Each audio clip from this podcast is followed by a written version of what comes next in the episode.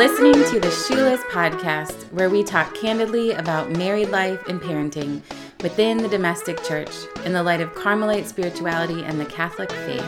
We're your hosts, Donald and Megan Wallenfang, and we invite you into today's conversation of living Catholic with abandon.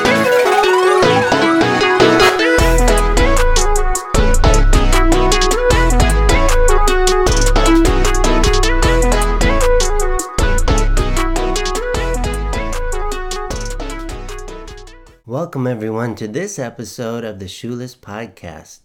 Immediately following our last episode dedicated to the meaningfulness of work, we thought it necessary to feature an episode on rest, asking the question why rest? Why not work seven days a week, 365 days a year? We want to explore the biblical and liturgical meaning of rest from a Judeo Christian perspective. What exactly is this rest of God? And how do we enter into it in the midst of a very busy and noisy culture? So let's go back to the beginning, the simple question why rest? When we think of Scripture, the book of Genesis, the very first chapter, we find God creating all of these various spaces and time zones of being and filling them with different kinds of beings, the pinnacle of which is human beings.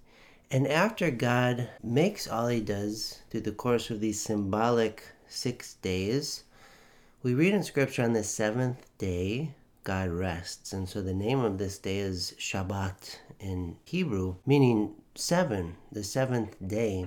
Seven, a very symbolic number in the Judeo Christian tradition for wholeness for fullness, for fulfillment. And then in the New Testament, we find in the letter to the Hebrews in chapter 4 so much reference to this rest of God, quoting from Psalm 95, warning the Israelites how if they turn away from the will of God and the Torah of God, the law of God, they will not enter into the rest of God.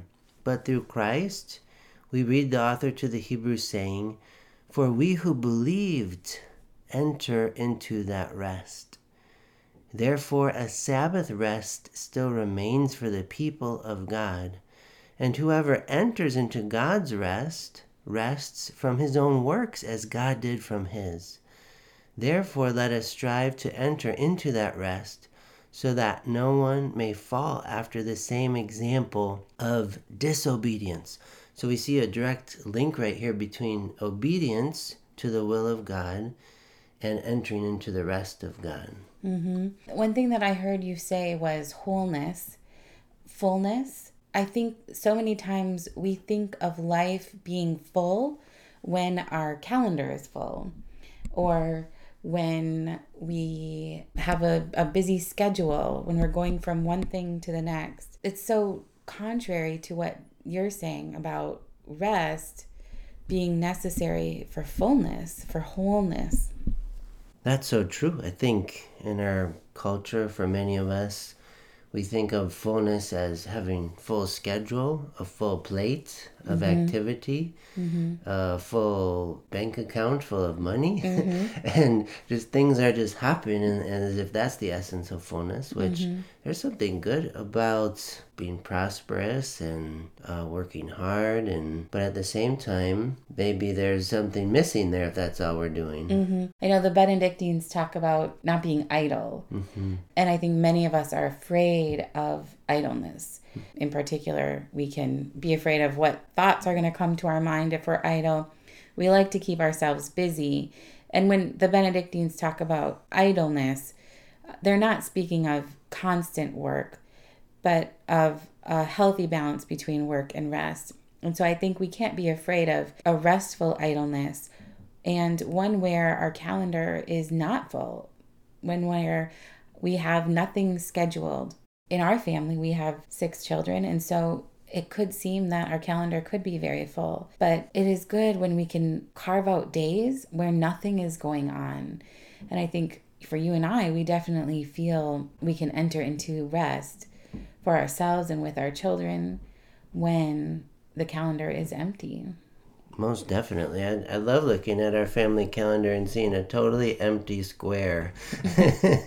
Not needing to go anywhere, nothing on the agenda, Mm-hmm. and knowing that we can take a more leisurely approach to the day, Mm-hmm. maybe sleep in a little and have some good breakfast together Mm-hmm. and a little morning tea and just enjoy each other's company Right. for a while. Mm-hmm.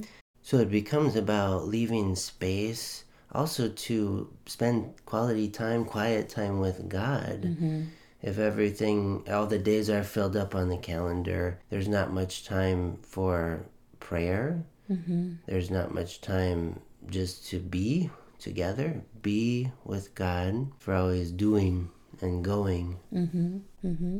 I think I remember my grandma had a magnet on her refrigerator and it said, I know I'm efficient. Tell me I'm beautiful. Mm.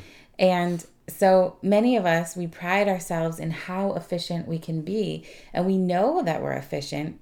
And when we were talking about work um, on the previous episode, we mentioned that the child works inefficiently while the adult strives to work towards efficiency. And I think we want to recognize that being inefficient ushers in rest by way of delight. Mm-hmm. That is to say, when we are slow, it brings about rest because we can find joy and delight in what we are doing.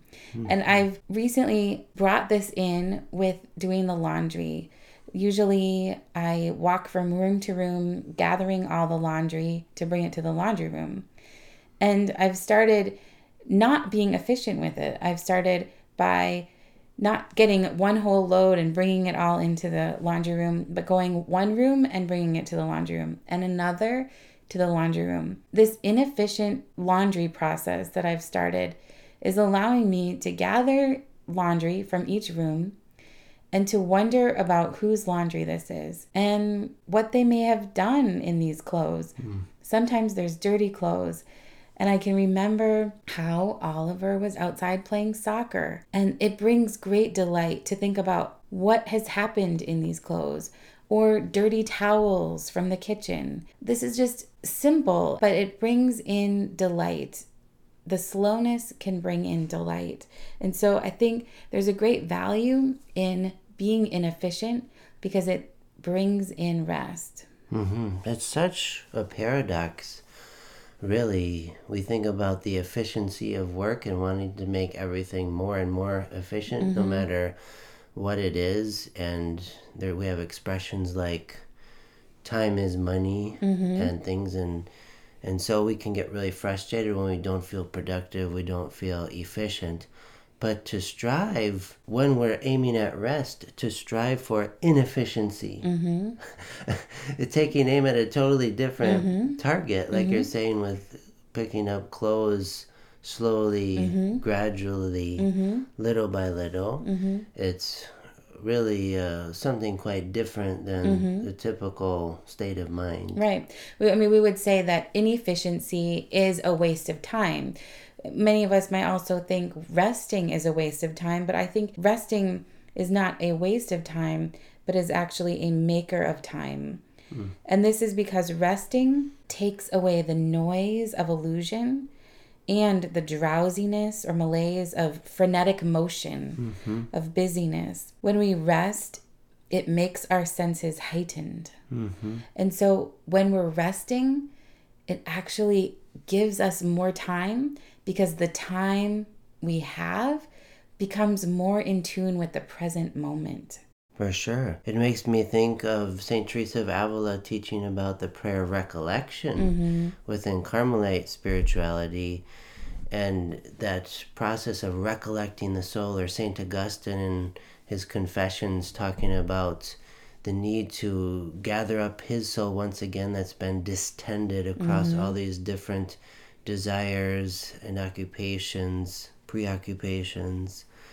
So it also reminds me of Pope St. John Paul II in his 1998 apostolic letter, mm-hmm. the Latin title Dies Domini, or we would say in English, the Lord's Day, So he was reflecting on the Christian Sabbath, also with all of its Jewish roots. But as we know, the Jewish Sabbath to this day is Saturday, the seventh day of the week.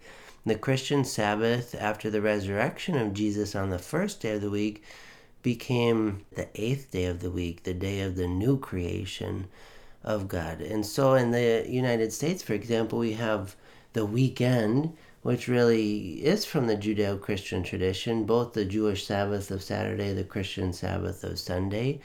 It's really a beautiful thing. But we might ask ourselves, do we take advantage of this downtime as much as we're able? Do we allow ourselves to dedicate ourselves to worship God on this Sabbath day of rest? Mm-hmm. St. John Paul II has so much to say in this apostolic letter. We can put a link in the description in this episode, but I'll just share this one fragment of the letter from paragraph 11 under the heading of the Sabbath, talking about the Lord's Day. So, John Paul II writes this It would be banal to interpret God's rest as a kind of divine inactivity. By its nature, the creative act which founds the world is unceasing, and God is always at work. As Jesus himself declares in speaking of the Sabbath precept, my Father is working still, and I am working, from the Gospel of St. John, chapter 5. So we talk about God creating the universe from nothing, the Latin expression creatio ex nihilo. We also use another Latin expression, creatio continua. God is always creating, always at work in a real way. So he's saying what we mean by Sabbath rest doesn't mean a divine inactivity he also says that the divine rest of the seventh day does not allude to an inactive God, but emphasizes the fullness of what has been accomplished. Again, the fullness of what has been accomplished. This is the point. It speaks, as it were, of God's lingering before the very good work.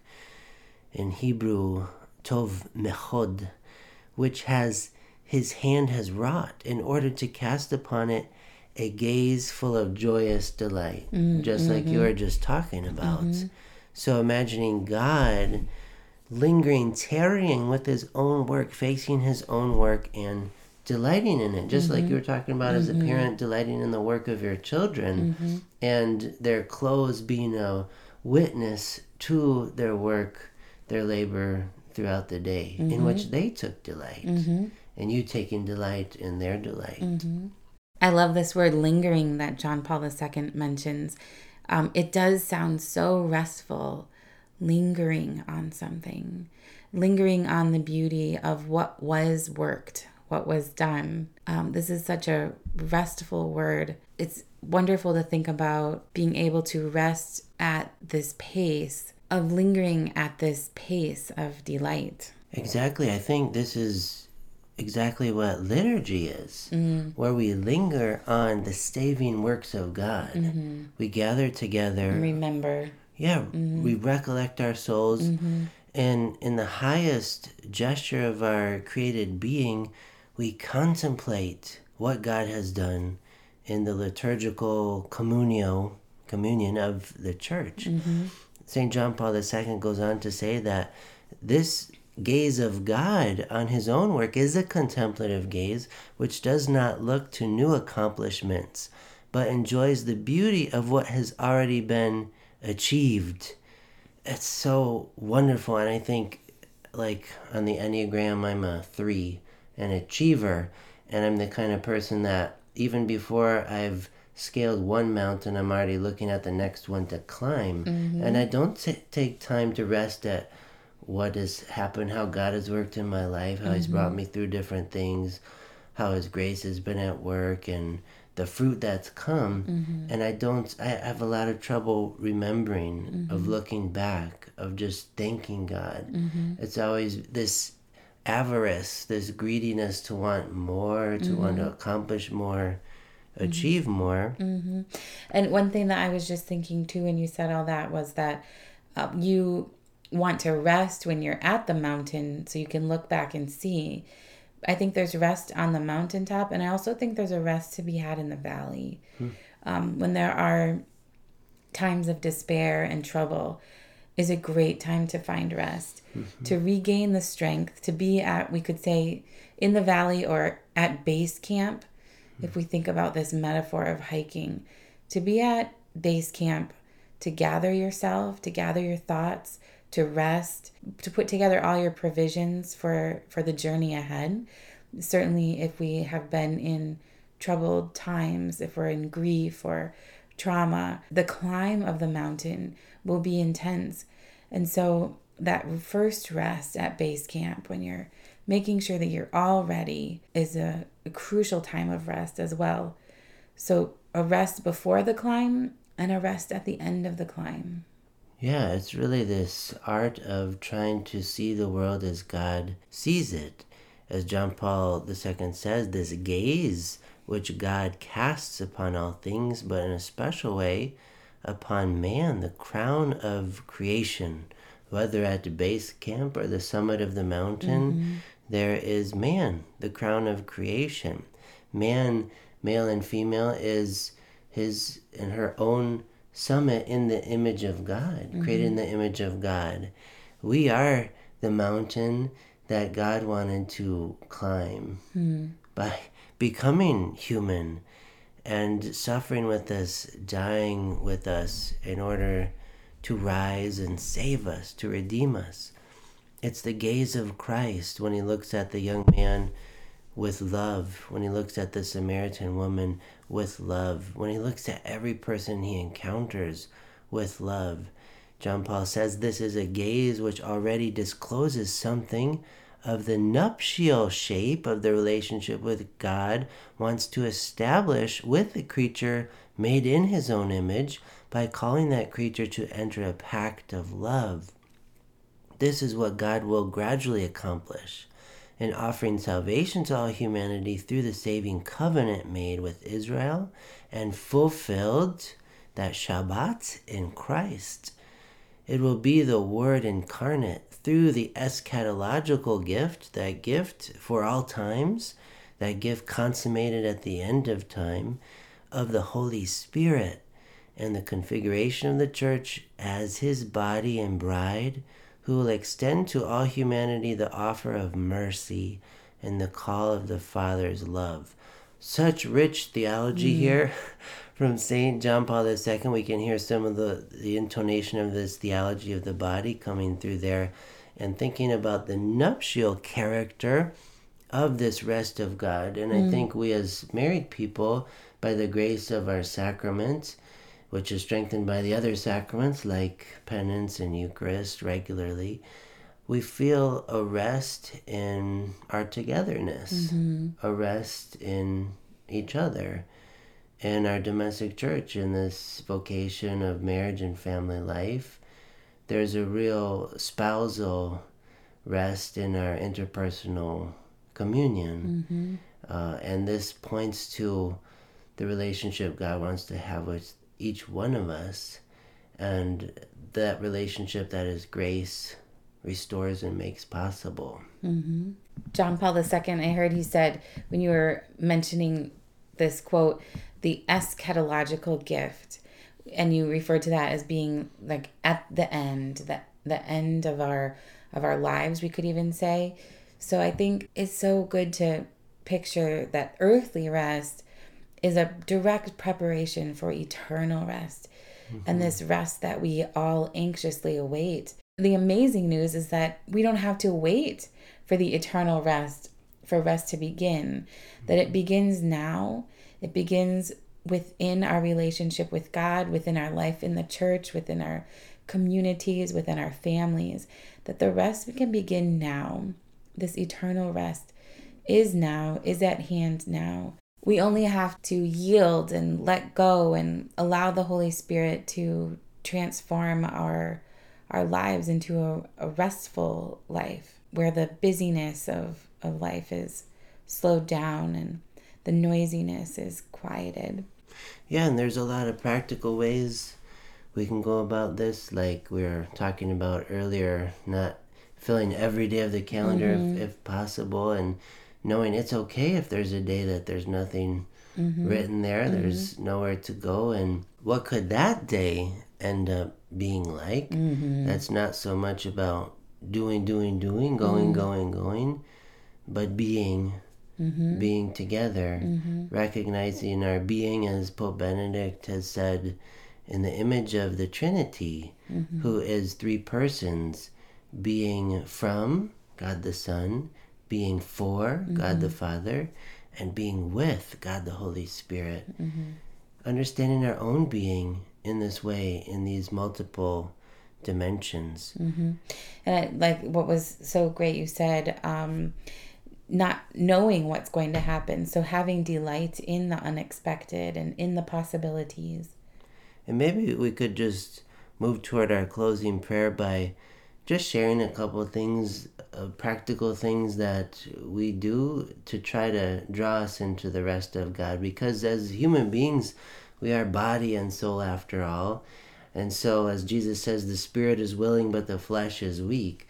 So, how do we help calm our flesh, our anxious flesh, our sometimes irritable flesh, or concupiscent flesh? How do we calm all these appetites of the flesh and, and help to recollect them and, and settle them down?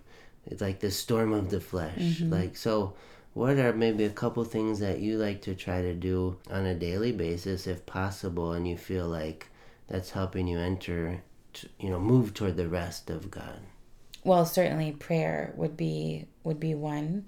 Praying liturgy of the hours is always helpful. Also, if we're not able to get to mass, doing the daily readings and taking some quiet time to really slowly read the readings and meditate on them. Mm-hmm. yeah it's also a question i think when we pray about the posture of our bodies mm-hmm.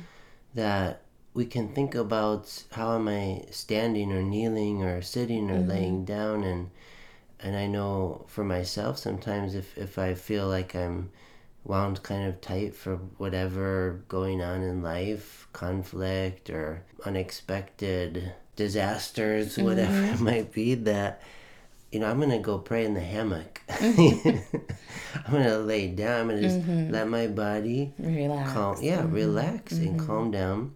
At other times definitely i'll be on my knees. But but sometimes intentionally saying i'm gonna just unwind. I'm just going to mm-hmm. relax. I'm gonna spread out you know my mm-hmm. body and uh and drinking herbal tea. I mm-hmm. love to do in the morning and at night before going to bed. That's a pretty good day if that happens. And and i know if it does happen i've had some restfulness. Not exactly synonymous with the rest of god but the the way of taking care of, of oneself through good nutrition and exercise and sleep and you mentioned the benedictines how they have a real balance of work prayer and rest like sleep. Uh, the ideal benedictine day eight hours of each of those three things. And so uh, these practical things i think are important and as you, you mentioned this way of prayer being able to find silence too in the day like where there is no noise uh, peeling away from screens getting fresh air uh, being attuned to the patterns of nature the sunrise the sunset the stars the wind the precipitation the flow of the stream all these different kinds of things uh, really to be in tune with our intertwined being with the whole cosmos i think. um, creates a really nice environment a nice setting that is uh, we become better disposed to enter the rest of god ultimately um, spiritually but the word did become flesh so it does involve our bodies too uh, and that unity between body and soul This has been a great conversation, and I look forward to thinking more about rest. But let's close in prayer for now.